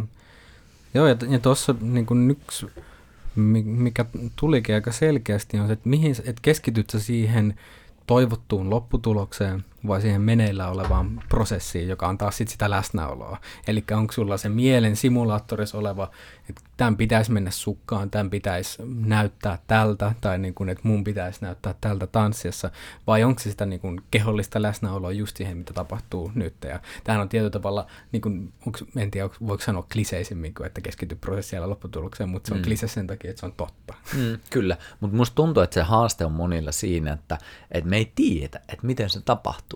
Et just, just, sen, näin. just sen takia just tämänkin, että, että se klisee on mun mielestä täysin totta, mutta mikä siitä jää uupuun on ne stepit, että miten siihen päästään. Ja se on sitten taas niin kuin mun mielestä täysin lajikohtaista. Mutta esimerkkinä vaikka, otetaan vaikka lantioalue että niin poistetaan nyt kaikki lajit tästä, vaan ihan sun lantion alue. Just sitä niin voi vaikka alkaa pyörittelemään ja koko ajan voi havainnoida esimerkiksi sitä, että kuin jäykkänä tämä mun lantio on. Ja niin mä ainakin huomaan sen, että niin se aluksi tuntuu jäykältä, mutta sitten kun mä just annan sen rentoutua, että mä luon sitä fokusta, luon sitä niin keskittymistä tietylle alueelle, niin se, se alkaa rentoutua, jos mä itse annan sen. Mutta jos mä niin pidätän ja yritän sitä rentouttaa, niin se, se mm. ei kyllä tule tapahtumaan. Niin, se vähän niin paradoksaalisesti joutuu kyllä. löytää sen. Et mun mielestä se niin voi löytää kaikkeen tekemiseen, että on se sitten kirjoittaminen, laulaminen, tanssiminen, mikä tahansa, niin just se, että et luo sitä rentouden kokemista siinä tekijessään. Ja se on mun mielestä niin se, mitä mä ite, esimerkiksi itse harjoittelen tällä hetkellä, että just noin kolmipäiväiset miesten viikonloput, ne on todella, todella, mä todennäköisesti käytän joka ikisen välittäjä, mitä mun kehossa on siellä. Ja mä oon niin tajunnut se, että tää on tosi kuluttavaa myös, mutta just sitten yrittänyt opetella siitä, että miten mä voin just niin löysin ranteen, älä puske, älä painosta, löysin ranteen. Ja se on just se opetteluprosessi tässä. Ja koko ajan se kehittyy, että nyt on pari vuotta vetänyt ja silleen ei tarvi enää viikkoa palautella. se on, tossa paljon vaikuttaa se, että onko sulla tausta jostain jutusta, missä sä oot ymmärtänyt tosi konkreettisesti sen rentoutumisen merkityksen. Mm. Että jos sulla ei ole sitä taustaa, niin sitä on vaikea saada niin hyvin koppia. Mm. Että jos sulla olisi vaikka joku luova laji, tai sitten no voi, voi nyt olla ihan urheilulajikin, niin tuota, jos sä siinä oot saanut tosi hyvän kopin rentouden merkityksestä flowlle ja ylipäätänsä, niin se on tosi helppo soveltaa sitä oppia muuallakin. Mutta jos sulla ei ole ikinä kertynyt missään oikein paljon taitotasoa, ja se on men, jäänyt siihen analyysitasolle, koska kyllähän kun sä et osaa jotain, niin sä joudut miettimään aika paljon. Mm, kyllä. Niin se on, silloin kun sitä taitotasoa ei hirveästi ole, niin sinne joutuu miettimään. Kyllä. Että se, silloin on helppo dropata siihen tai ei dropata, vaan jäädä mielen tasolla. Kyllä, just näin, just näin. Ja toi on niin totta omassakin elämässä, jos mä mietin just, just sanotaanko laskettelu ja koripallo oli just ne ensimmäiset semmoiset niin ihan sel, totta kai varmasti leikkiessä on ollut pikkulapsena jatkuva flow päällä, mutta sillä niin kuin, mistä se muistaa itse selkeiten, että sieltä oli se ja sitten se siirtyi tanssiin, tanssissa puhutaan freestylauksesta ja silloin mä tajusin myös, että okei, tätä voi monistaa justiinsa. Ja silloin mä alkoin esimerkiksi 2006 kirjoittamaan ja se mun lähtökohta oli se, että niin äidinkielestä pelkkää kutosta tyyliä, se uskomusmalli, että en mä osaa, mutta sitten mä alkoin just vaan viemään sitä, että entä jos mä vaan niin tein tämmöistä virtauttavaa. Eihän niissä teksteissä mitään järkeä ollut aluksi, mutta se oli mukavaa. Että se oli vaan se sama prosessi, että nyt okei, okay, mä oon tuolla liikkeessä tehnyt sitä näin, mitä se toisi tähän, ja sitten pyrkii koko ajan monistaan sitä. Ja toi on niin totta, että se jonkinlaisen kokemisen vaatii sieltä. Että tässäkin tullaan ainakin mun mielestä siihen, että kannattaa harjoitella. Niin, niin, jos vaikka flow kiinnostaa ja se ei ole itsestään selvää tällä hetkellä, niin harjoitellaan. Et ei se, niin kuin, jos se ei tule itsestään selvänä, niin sit pitää opetella sitä pyörää ajamaan. Ja se on Te, hienoa. Ja se on tehnyt basickeja, mitä Hatsalo mm. silloin meillä ekassa jaksossa sanoi, että tota, lähtee vaan breikissäkin tekee, rullaa sitä muutamaa samaa liikettä niin, paljon. Siksi teppii se niin kuin kaikista niin kuin yksinkertaisin askelkuvio, mitä on. Niille, sen päälle rakentaa sen. Onko sulla joku tapa, että millä tavalla sä havahdut siihen, että nyt, ollaan, nyt mä oon menossa vaikka sinne mielen puolelle? Onko sulla joku, niin kun, kehi, ootko kehittänyt jonkun, te, jonkun tekniikan, praktiikan kautta harjoittanut kyvyn havaita sen, että niin kun, nyt, hei, nyt, nyt, mä oon, nyt mun keskittyminen on siirtymässä tänne? Hmm. On se aika selkeää silleen. Oma mielikin on kuitenkin silleen kohtuu aktiivinen, niin se kyllä osaa luoda kaikenlaista mm. kamaa tonne. Ja ja niin kyllä mä huomaan se selkeyte, selkeästi just siinä vaikka, että vattaa jännitän. Mm. Että siihen tulee semmoista, niin kuin, on paljon uhkakuvia ja niin alkaa maailma tuntuu vähän stressaavalta ja niin tuntuu pienetkin asiat silleen. Niin semmoisena kehollisena reaktiona, että okei, mä en ole varmaan tuntia hengittänyt tyyliin. Mm. Että silleen havaitsee tässäkin sen kehollisuuden kautta just se, että, kyllä, että mun mieli on vähän nyt jumissa ja se näkee tämän tiskaamisen tai tämän imuroinnin nyt tosi isona asiana, mitä se ei oikeasti ole, mutta tämä mun mieli on nyt niin kuormittunut, se on nyt jäänyt jämähtänyt, niin sen takia tämä maailma näyttäytyy tältä. Että kyllä semmoinen niin jonkinlainen luuppi tuolla on jo olemassa, että mä havaitsen, että okei, nyt on niin teen pari hengittelyä ja ul- ulkokävelyaika, että nyt on jotain niin vähän jumissa tuolla systeemissä. Mutta keho toimii sulle vähän niin kuin sitten semmoisena mistä se signaali tulee. Kyllähän se, ja kyllä mä uskon, että se antaa kaikille, mutta se, että kuunnellaan. Niin, sitä, niin jo, tämä on ehkä just se, että millä tavalla, koska sä oot kuitenkin säännöllisesti harjoittanut sitä kehotietoisuutta, niin sä pystyt havaitsemaan sen, että ne signaalit tulee varmasti kaikille, mutta jos ei sitä aktiivisesti tee tai harjoita sitä taitoa, niin sitten voi olla, että sä et, et siellä kivistää vatsassa tai jossain, mutta ei ehkä ei näe sitä linkkiä. Voi ehkä huomata Kyllä. sen ärsykkeen, mutta sä et näe sitä yhteyttä, että mihin tämä on, mihin tää on yhteydestä tämä vatsan vääntö tai Kyllä, vastaava. ja ihan niinkin yksinkertainen asia, että annatko sä sille aikaa. Kun sen pystyy nykymaailmassa niin kaikenlaisilla laitteilla ja ohjelmilla sun muulla, niin sen huomion pistään koko ajan jonnekin muualle kuin oman itseensä.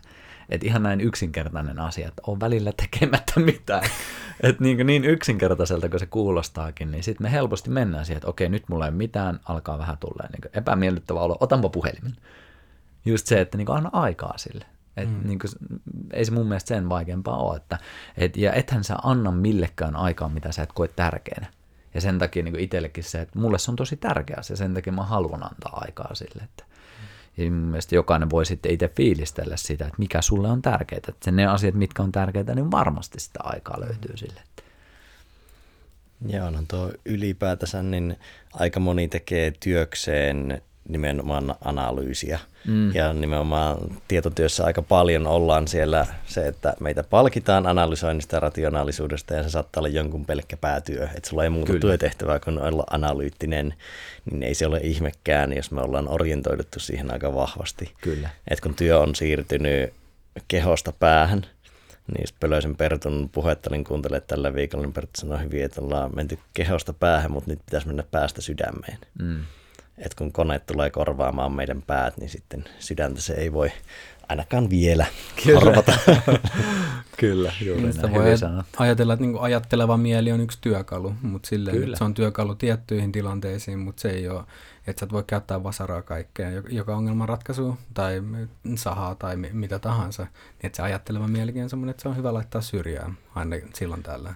Kyllä, ja just tämä on niin pikkusen hyppään, mutta silti ehkä jonkinlainen löyhä aasisilta tässä on, että, että esimerkiksi nuorempana just itse näin sen niin tosi putkiaivoisesti, että okei, jos mä haluan niin koriksessa kehittyä, niin mulla pitää tehdä korista ja sitten niin sen jälkeen piti mennä laskettelemaan, että mä kehityn laskettelussa ja niin ei nähnyt sitä, että itse asiassa jos mä teen jotain toista, niin sehän ei ole siltä toiselta poissa.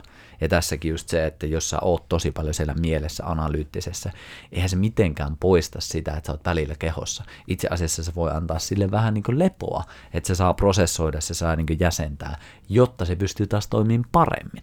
Et sen takia, että en ole mitenkään tietenkään sanomassa sitä, että nyt kaikki vaan keholliseksi ja kunnon barbaarimeininkiä ja sille ei mitään järkeä missään. Mm. mun, mielestä, mun mielestä sille on paikka, mm. mutta niin on myös sille niin järjelle ja mielelle. Että ne on niin kuin, miksei me tuettaisi kaikkea järjestelmää, mitä siellä on siellä kehossa. Ja kaikki mm. toimii työkaluna. Tuota, mm, aasinsiltana tosta, että miten näet ihmisyyden ja flown olevan linkissä? Hmm, mielenkiintoinen kysymys kyllä. Hmm, jotenkin mä näen, että, että ihmisen semmoinen luontainen olemus on hyvin lähellä flowta. Että se, että minkälaista aikaa me nyt eletään, niin se on ehkä tuo siihen tiettyjä haasteita, mutta sitten jos mä mietin esimerkiksi sitä, että tykkään olla itse paljon luonnossa ja siellä niin touhuilla, ihan vaikka kävelylläkin käydä tai sitten tulistelemassa sun muuta, niin se jotenkin tuntuu, että siellä on, niin kuin, ei siellä tarvitse miettiä semmoista asiaa, että se on niin itsestään selvä, että tässä nyt ollaan tämän ympäristön kanssa, varsinkin jos jättää puhelimia sun muita pois, että, että se on enemmänkin niin tässä olevissa asioissa. Kyllä mä näen, että ihmisyyden niin perusasioita on se, että se on hyvin läsnä olevaa. Ja myös se, että se on hyvin, tietyllä tavalla se meidän perusoleminen on, että se on niin terveyttä edistävää. Että se on niin meidän olemus, perusolemus on terve, se on elinvoimainen, se on vahva, se on läsnäoleva, se on rakastava. Ja noi kaikki on semmoisia perusominaisuuksia, mitä me ollaan vähän kadotettu. Että me ollaan nyt luotu niin kaikenlaisia pilvilinnoja, että me niin ei välttämättä muisteta niiden perusasioiden tärkeyksiä, että miten tärkeää olisi vaikka palata siihen, että vitsi, tätä ihmisyyttäkin voi tukea – että kaiken ei tarvitse tukea sitä markkinataloutta nyt vaikka. Enkä sano, että ne on aina toisiaan vastaan, mutta just se, että muistettaisiin ne perusasiat. Niin, aika paljonhan me toimitaan tietyllä just mielen, tai mielessä luoduissa struktuureissa ja justiin semmoisessa, että kun me nähdään, että kuinka rutiinit ja tietyt ta- kulttuuriset tavat, niin kuinka me saadaan kontrollia ja ennustettavuutta elämään, jolloin no, totta kai me halutaan elää niissä, mutta myös sitten sen myötä saatetaan niin kuin ajautua semmoiseen aika kaavamaiseen ja hyvin ei-luovaan ja myöskään ei-virtaavaan tilaan, että kun se työkalu meidän ranteessa, joka näyttää aikaa, niin jonka piti olla meidän työkalu, mutta sitten siinä käykin helposti silleen, että se pyörähtääkin toistepäin ja siitä niin kuin entisestä rengistä tuleekin mestari, joka sitten niin kuin, että me palvellaan kelloa eikä kello palvele meitä. Hmm. Kyllä. Ja ehkä flowhun liittyy kuitenkin semmoinen oman itsen ilmentäminen ja itsenä oleminen mm. ja että on luottamus ja turvallisuus olla oma itsensä ja vähän niin kuin se alitajunnan sisältö virtaa läpi ilman, että siinä on sitä ainakaan kovin paljon itsekriittisyyttä tai itsetietoisuutta. Mm. Tai sitä on niin vähän kuin on tarve. Mm. Niin sillä tavalla se myös itse näen sen aika suoran linkin ihmisyyteen, että flowssa me ollaan eniten ihmisiä. Mm. Tuosta voisin ehkä silleen jatkaa, että just, että, että kun flows me päästään ehkä il, ilmentämään niitä, voidaan puhua semmoista primitiivisesta tiedosta tai primitiivisesta olemuksesta, mikä on tunteita, toiveita, pelkoja, ihmisyyden osa-alueet, että mitä, mihin me ei päästä analyyttisellä tai sanallisella mielellä käsiksi vaan että se itseilmaisu tapahtuu niin floatilassa on monesti silloin se on jonkinnäköisen taiteen tai taiteellisen luovan ilmaisun kautta tulee se primitiivinen tieto, mikä on kuitenkin osa meitä niin kuin ihmisenä hyvin vahvasti, mutta se on ehkä semmoinen, että mihin ei ole arkikäsity, tai niin kuin arkikokemuksessa ei välttämättä päästä käsiksi, mutta silti se elää siellä taustalla. Niin se on esimerkiksi hienoa, että sä järjestät niitä semmoisia viikonloppuja, missä ihmisillä on mahdollisuus päästä kiinni siihen ja myös ilmasta sitä ehkä ekaa kertaa vaikka kymmeniä vuosia. Kyllä, ja just tossakin, mikä itsellä on tärkeää, että siinä on se tunnekokeminen mukana. Että se, että, että niin jos miettii sitä, että miten paljon me ollaan pyritty rajoittamaan sitä tunnekokemista, että mm. vaikka se, että, että varsinkin miehille semmoinen tietty stereotypiallinen malli, että sä et saa itkeä, sä et saa, niin kuin, pitää olla niin koko ajan tyyliin jämynä niin se, niin se poistaa ihmisyyttä ihan valtavan mm. paljon. Ja sen takia just se, että päästään kokemaan, niin se on hyvin lähellä sitä ihmisyyttä itsessään. Että nämä itse asiassa nämä kuuluu tähän. Että sussa on se järki, mutta sussa on myös ne tunteet. Että miksi et sä vois niin kokea niitä, onko siinä jotain väärää väärää. Ja tässähän me tullaan tosi paljon siihen, että, että me ollaan koettu aika pitkään, että ne ei ole turvallisia asioita. Tai meillä on se, enemmänkin mä näkisin, että meillä on uskomusjärjestelmä, joka sanoo, että ei ole hyväksyttävää, ei ole oikein, ei ole niin turvallista mennä tähän. Ja sitten jos mä itse mietin nyt, jos vaikka tähän flowhun tämmöinen löyhä aasisilta, niin, tai itse asiassa ei välttämättä edes flowhun, vaan jos miettii niin ihmisenä kasvamiseenkin, niin jonkinlaiseen turvatilaan meillä on päästävä aina. Ja se, että se turva jos me koetaan koko ajan semmoista turvattomuutta, niin meillä on helposti niin kuin nyrkit pystyssä. Ja silloin me ei olla välttämättä just niin avoimena esimerkiksi sille, että mitä me koetaan, mitä me tunnetaan. Ja sitä mä oon pyrkinyt näissä viikonlopuissakin, että niin kuin luodaan sitä yhteistä turvaa, koska me koetaan sitä jokainen enemmän ja vähemmän sitä turvattomuutta. Niin mitä jos me saataisiin se toinenkin kokemus siitä turvasta itsessään. Ja se on niin itsellä ollut semmoinen, että jopa niin kuin, jos mennään niin pitkälle, että, että silloin kun tuli noita ekstreme-juttuja tehtyä, niin sielläkin on joku turva. Että sä kuitenkin liikut oman niin kyvykkyyden rajoissa, mistä tulee se turvan kokemus. Että vaikka se olisi uhka rohkeitakin, niin se tuntuu silti turvalliselta. Ja tämä on ollut itselle tosi iso oivallus, että jos me halutaan vaikka ihmisinä kasvaa, niin ilman sitä turvan kokemista, niin se on todella, todella kivikkoinen tie, koska siinä on vastustusta, siinä on nyrkit pystystä. Mistä se turvan kokeminen tulee, koska mulle se ainakin kuulostaa siltä, että nimenomaan siitä niin kuin kehollisuuteen, kehon, kehoyhteyden löytymisestä. Niin. Ei pelkästään, mutta sieltäkin, Joo. sieltäkin. Et nyt jos tullaan siihen, että, että jos olet tässä hetkessä, niin eihän tässä ole mitään hätää. Mm.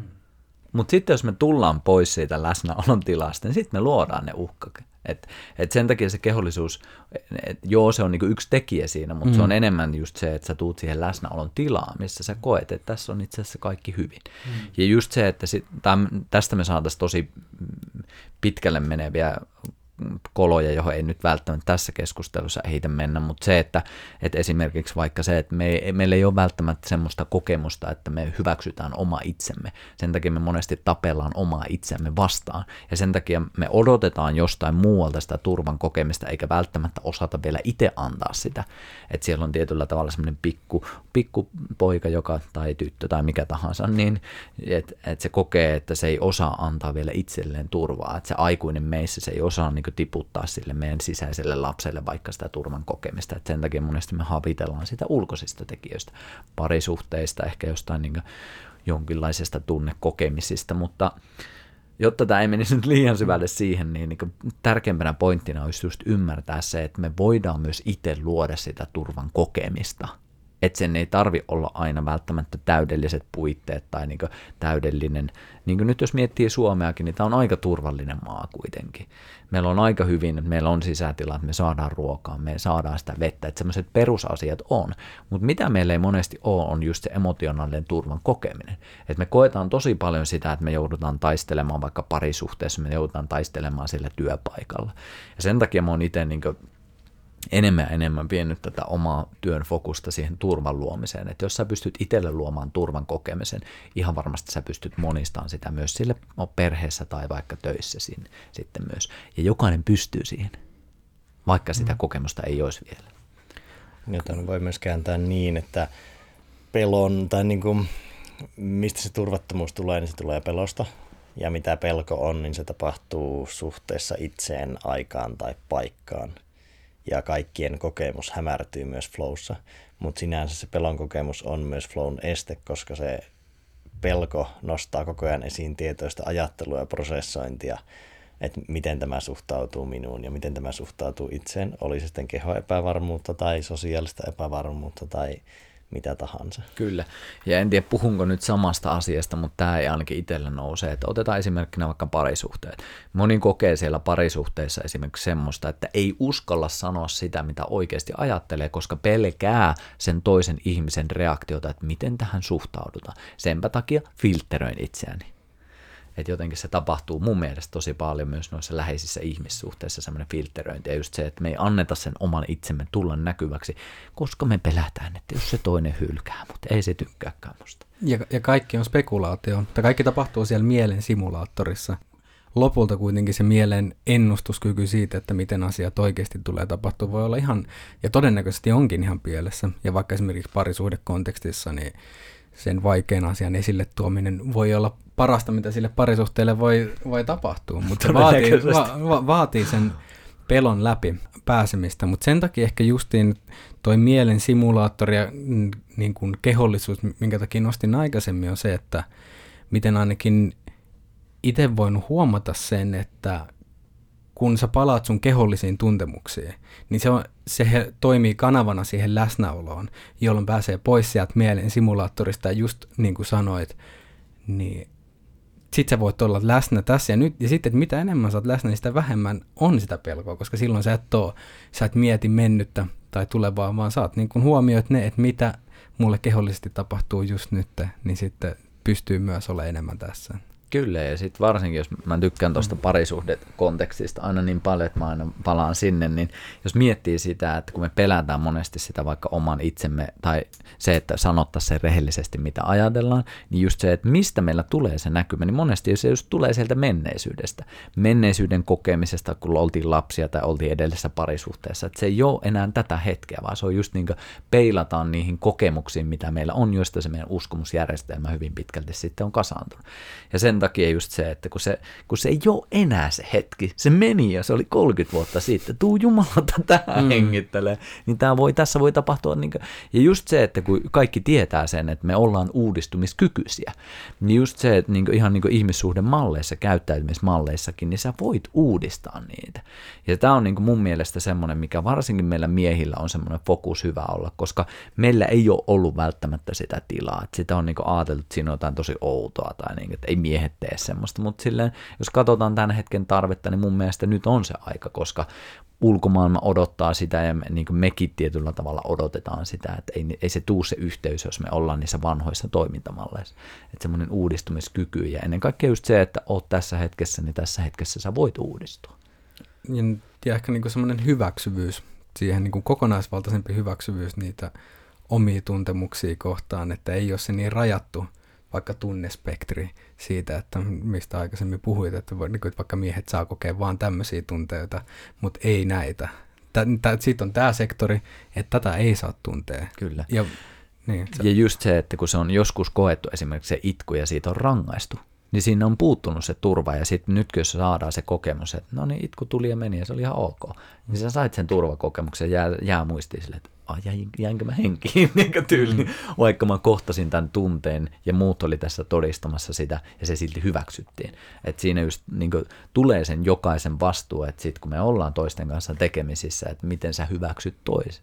Ja mistä sä hyväksyt, niin aina myös siitä, että miten paljon sä oot hyväksynyt itsessään niitä puolia. Mm. Ja yksi, mikä lipsahtaa tavallaan aika helposti, niin ei tule mietittyä parisuhdetta ehkä niin plastisesti. Tämmöinen sanahirviö tuli äsken mieleen, että moni niin kuin vahingossa ajattelee parisuhdetta niin kumulatiivisena sosiaalisena konstruktiona.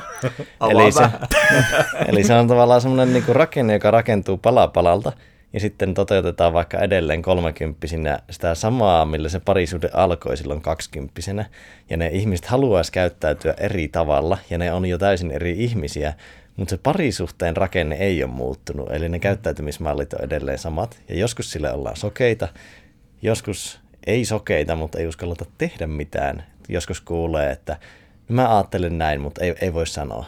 Sitten miten niin ei voi sanoa? No mm. ei, ei meidän suhteessa ei voi sanoa tai usein sinne tulee huomaa sen, että ei johdu sitä ihmisestä, että se ei voi ottaa vastaan, että meidän suhteessa ei voi sanoa. Mm. Se on ihan niin se suhde olisi joku tavallaan, se olisi niin kiinteä se inst- instituutio. Se on, peru- niin, niin, se on perustettu kyllä. nyt, niin se, se on siinä. Kyllä.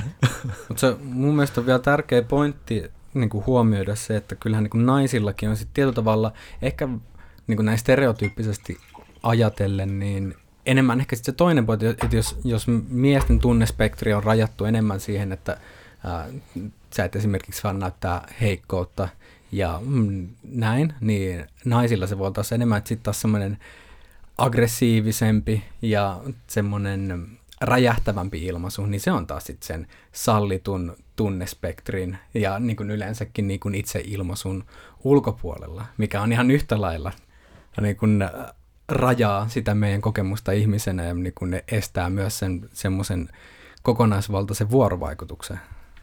Joo, ja yksi mitä itse jotenkin koen ja näen on se, että, että miksi tällä hetkellä niin paljon kolahdellaan esimerkiksi ihmissuhteessa, kun ihmiset ei jaksa mennä enää niiden vanhojen mallien mukaan ja niiden tietyllä tavalla rajoittavien rajoittavien uskomusten kautta, että kaikki haluaa vähän uudistua, mutta sitten kun ei välttämättä vielä tiedetä, että miten se tehdään, se uudistuminen sille rakentavasti, niin sitten tulee vähän tämmöistä tähän alkuun. Mutta mun mielestä on ihan loistavaa, että nyt on mun mielestä todella paljon semmoista, niin että jengi haluaa uudistua ja haluaa löytää uusia malleja, mutta nyt ollaan aika alussa monessa asiassa. Ja varsinkin jos miettii miehiä, niin ollaan hyvin alussa tietyllä tavalla, koska just sitä ei ole ehkä välttämättä nähty tarpeellisena tai se on koettu, että se ei ole jotenkin meidän homma mutta nyt on hyvä aika ja mä näen, että nyt eletään semmoista muutoksen aikaa, jossa jokainen voi sitten omalla kohdallaan miettiä, että minkälaisia malleja haluaa rakentaa. Ja just se, että mä itse olen tosi inspiroitunut siitä, että kun ei ole yhtä ainoa oikea, ja ei mulla todellakaan ei ole silleen, että mä haluaisin, että kaikki nyt tekee nämä, ei, vaan enemmänkin just se, että, että mikä on se sun juttu, että voiko näillä, näillä työkaluilla, mitä tässä on, niin voisiko niillä olla apua siihen, että sä itse pystyt kuoristamaan omaa niin olemustasi vielä niin kirkkaammaksi. Mm. Miten parisuhteen flow? Alussa se flow on tietyllä tavalla helpompaa, koska on paljon enemmän hyväksyntää.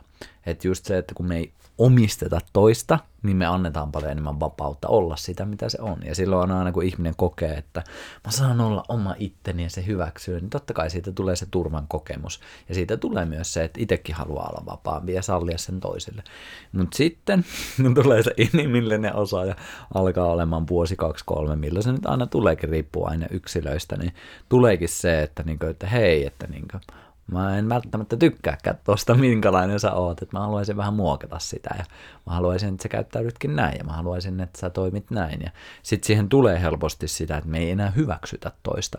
Ja sitten mitä tapahtuu pahimmilla on se, että se toinen saa semmoisen kokemisen, että mä en ole enää turvassa, mä en voi olla oma itteni, niinpä mulla on muokattava tätä omaa käyttäytymistä, jotta se miellyttää tätä toista ihmistä, mutta sen vähäisen kokemuksen, mitä mulla on ihmissuhteista, niin sanoisin, että se miellyttäminen ei toimi koskaan Et sille, se ehkä siinä niin sekunnilla se saattaa tuntua sille, mutta pitkässä juoksussa niin kyllä mennään mettää aika pahasti, mm. koska jokainen tunnistaa sen, että nyt tämä ei ole totta. Tämä toinen kaveri ei ole totta, tämä on jotenkin niin miellyttää tai tämä ei ole siinä omassa voimassaan tai, tai että tämä ei vaan puhu mulle rehellisesti sitä, mitä se ajattelee ja mä tunnen sen, mutta mä en tiedä, mitä se mm. ajattelee sieltä itsessään. Et kyllähän se niin kuin, ton mä allekirjoitan, että se niinku haastetaso nousee kyllä siellä, että, että siinä se just, ja mikä mulle on tosi tärkeää on aina, että, että hyväksyntä. Tosi yksinkertainen sana ja tosi helppo täällä podcastissa heitellä, vaan että hyväksy toinen ihminen. Mutta arjessa niin helposti se menee sitten siihen, että me aletaan kriittisesti ajattelemaan, että no toi ei nyt ole hirveästi tiskannut, tai toi ei kyllä ikinä tee ruokaa, tai mikä se kritiikin aihe on. Toi jättää aina noin sukat tuohon, tai mitä se onkaan. Niin jotenkin se, että että se hyväksyntä siihen, että mitä se toinen on, ja se ei tarkoita sitä, etteikö asioista voisi keskustella. Asioista voi keskustella myös siltä tasolta, että mä hyväksyn, mä arvostan sua. Ja siinäkin taas se, että millä tavalla me kommunikoidaan, on aika isossa roolissa. Jos mä aina tuun silleen, että Lauri, sä oot ihan perseestä, kun sä aina jätät noin tohon ja tolle. Aina. Se, aina, just näin. Silleen, ja se, sitten se toinen saa siitä sen, että no en muuten ihan aina, silloin kaksi vuotta sitten lauantaina en tehnyt, niin että se menee siihen. Sitten me taistellaan sillä mielellä. Ja just just niin kumpikaan ei ole silloin siinä hyväksyvässä tilassa. Me yritetään, me ollaan taistelija tilassa, me yritetään pitää omaa paikkamme, jotta me olisimme oikeassa, jotta me voittaisimme tämän taistelun tässä. Mm. Ja just silleen, että jos me tultaisiin siihen tilaan, että me otettaisiin vastuu ensinnäkin omasta itsestämme, vastuu omista tuntemuksista, niin se kommunikaatio voisi muuttua ja tosi paljon sillä että hei, mulla, mulla on vaikeita fiiliksiä niin näistä asioista, mitä tässä meidän suhteessa on. Ja mä en tiedä, mitä, mitä tämä sussa herättää. Että antaa sille niin kommunikaatiolle myös tilaa. Että sitten jos me mennään aina syytösten kautta, niin kuinka paljon tilaa se luo, kuinka paljon turvaa se luo. Ja se, että niin nämä on mun mielestä asioita, mikä aika, aika harvalla on tullut sille synnyinlahjana sieltä niin kotikasvatuksesta, sen takia näitä on hyvä harjoitella. Onko nämä kaikille pakollisia? Ei tietenkään, mutta niin itse kannustan, koska mä oon huomannut sen, että moni kuitenkin haluaa elää esimerkiksi yhden ihmisen kanssa tai yhden perheen kanssa, ja siellä niin väkisinkin me joudutaan sitä kommunikaatiota tekemään, niin miksei sitä sitten kehittää siihen suuntaan, että molemmilla on semmoinen olo, että mut hyväksytään, mä oon turvassa. Niin, että nimenomaan, että se on kommunikaatiota, että se on dialogia, ja niin kuin dialogin määritelmän voidaan pitää sitä, että pyrkimys, pyrkimys totuuteen tai siihen, että mitä on, ei siihen, että minä olen oikeassa, tai silleen, että taistellaan siitä, että voi itse olla se voittaja, vaan enemmänkin, että katsotaan, että miten, miten tämä asia on, ja niin kuin käydään sen niin vuorovaikutuksessa läpi. Tästä on Laurilla tosi hyvä esimerkki, mitä käytät se, että joskus jos tulee väittely, niin miehet usein vie tavallaan sen keskustelun sille loogis-analyyttisen nyrkkeilykyhään ja sitten pieksee siellä. niin, niin, niin, kyllä, ja va- va- vaikka olisi oikeasti niin kuin täysin, täysin väärässä, mutta sitten jos sä, niin kuin se vaan pystyy nopeasti rationalisoimaan ja niin kuin viemään sinne sanojen tasolle pois siitä niin kuin varsinaisesta tuntemuksesta ja noin, niin sitä se pystyy sanoilla vin, vinouttaa ja viemään ihan minne, minne tahansa ja niin kuin mm. harhauttamaan siitä tilanteesta. Mä katoin sun, sulta yhden videon tähän aiheeseen liittyen ja siinä myös tämmöinen odottamattomuus oli se, niin kuin, että sä et od, niin kuin olennaisen osan parisuhteen flowssa, että sä et odota toisesta silleen, että sä tarkastelet sitä nykyisenä ilmentymän, niin kuin läsnä ollen nyt, että mikä tämä henkilö on nyt, sen sijaan, että sä odotat ja projisoit sieltä sen historiallisen henkilön tähän mm. näin, niin haluaisitko avata, avata siitä jotain? Joo, no mun mielestä sitä on jo vähän tässä tullutkin, että just se, että niin kuin, näetkö sä sen ihmisen niin kuin just nyt, vai näetkö sä sen niin kuin, omien menneisyyden kokemisena, sen ihminen, milloin se ei ole enää sen tämänhetkinen versio, vaan se on se sun mielikuva. Ja tämä on mun mielestä tosi oleellista siinä, että varsinkin, niin kuin, ei edes aina parisuhteessa, vaan niin kuin, vaikka ystävyyssuhteessakin, mm. jos sä tunnet jonkun tyypin ala-asteesta lähtien, sä oot 30 vuotta ollut sen kanssa kaveri, niin helposti me ajatellaan, että se on edelleen se sama kaveri mutta silleen niin kuin jokainen tietää, että maailma muokkaa meitä, elämä muokkaa, vuodet muokkaa mm. meitä. Ja just se, että niin kuin, mun mielestä se olisi tosi tärkeää ymmärtää sekä itsemme kohdalla, mutta myös toisten kohdalla, että me ollaan niin kuin, koko ajan uudistumiskykyisiä, ja niin on se toinenkin. Ja sen takia niin kuin, para, tai niin kuin, itse koen sen niin, että olisi hyvä tutustua siihen, että kuka siellä on nyt.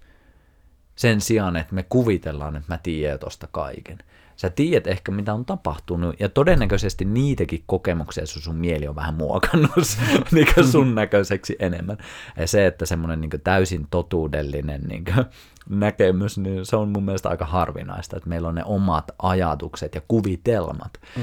jotka siis, ja se on niin hauska, miten me huomataan. Me huomataan tämä vaikka sillä, että jos kaksi ihmistä on kokenut jonkun tietyn asian, niin sitten kysytään niiltä, että no mitä tapahtuu, ne kertoo tyyli kaksi eri versiota, vaikka ne on molemmat ollut siinä, koska molemmat kokee sen omalla tavallaan. Just se, että et sen takia tässä olisi tosi tärkeää ymmärtää, että jos ollaan vaikka ihmissuhteessa tai ystävyyssuhteessa tai työsuhteessakin, niin just se, että jokainen kokee tätä maailmaa vähän omien linssien läpi. Ja just se, että se ei ole välttämättä samanlainen kuin sun. Ja sen takia just se hyväksyntä, arvostus ja myös se, että niin kuin, ei enää vanhoilla uskomuksilla, vaan tämän päivän tilanteella. Ja just se, että en mä, niin mä en itse usko siihen välttämättä, että me aina pystytään täysin puhtaasti näkemään, mutta me voidaan pikkusen puhtaammin nähdä. Ja se on se mun tavoite miten, miten sitä voisi edesauttaa, miten sitä voisi niin kuin sitä puhdista, tietyllä tavalla vähän niin kuin se reset-nappulan painamista tuolla mielessä. Onko jotain käytännön juttuja, mitä me voitaisiin tehdä sen eteen? No ihan jo se näinkin yksinkertainen asia, että kysyisi, että mitä sille kaverille kuuluu. Mitä Oho. sä, mitä sä ajattelet nyt? Ei, siis miettii, jos, niin kuin, jos niin kuin vaikka vähän viitaten on, mitä sä Jussi sanoit aiemmin tuolla, että, että meillä on se valmis vastaus sen toisen, on niin kuin, jos, jos mä kysyn sulta jotain tai jos on joku tilanne, niin mä oletan, että mä tiedän, mikä on se sun vastaus. Mm. Et sillä vaikka tämä kuulostaa tosi hassulta, mutta kun se käytännön tasolla ei aina niin mene sinne. Et kysy, että oikeasti ole kiinnostunut, kysy kysymyksiä. Sen sijaan, että sä tiedät sen toisen ihmisen, niin ole kiinnostunut ja kysy siltä, että mitä sille kuuluu ja niin kuin anna sille mahdollisuus, että se ei ole välttämättä sitä, mitä sä oot jo kuvitellut. Mm. Ja siis kun mä huomaan tämän itsessäkin, että jos mä mietin niin kuin vaikka vanhempia, vanhempia sanotaan, no en, en, en linkitä tähän ketään ihmistä, mutta tuota, monesti on niinku huomannut sen, että niinku, on sanonut jo itselle ennen kuin edes kysyn, että no en mä kysy, kun mä tiedän, että ei se kuitenkaan kiinnosta. Mistä pituusta mä voin tietää? Anteeksi, kiroilen tässä niin paljon, mm. mutta mä saan itse... Explicit content. Mm, kyllä, kyllä.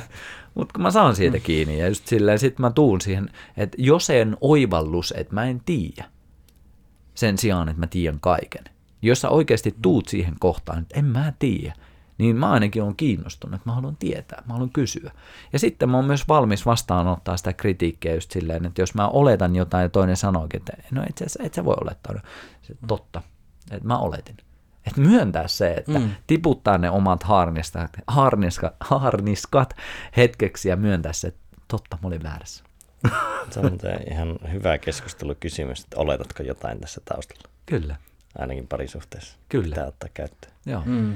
Et ehkä tuosta tuli mieleen kokonaisuutena, että on tärkeää ajatella se, että se, kun ihmiset muuttuu joka tapauksessa, mm. Niin oli se sitten parisuhteessa tai vaikka yhtiökumppanien kesken, niin ne joko kasvaa ja kehittyy yhdessä tai ei.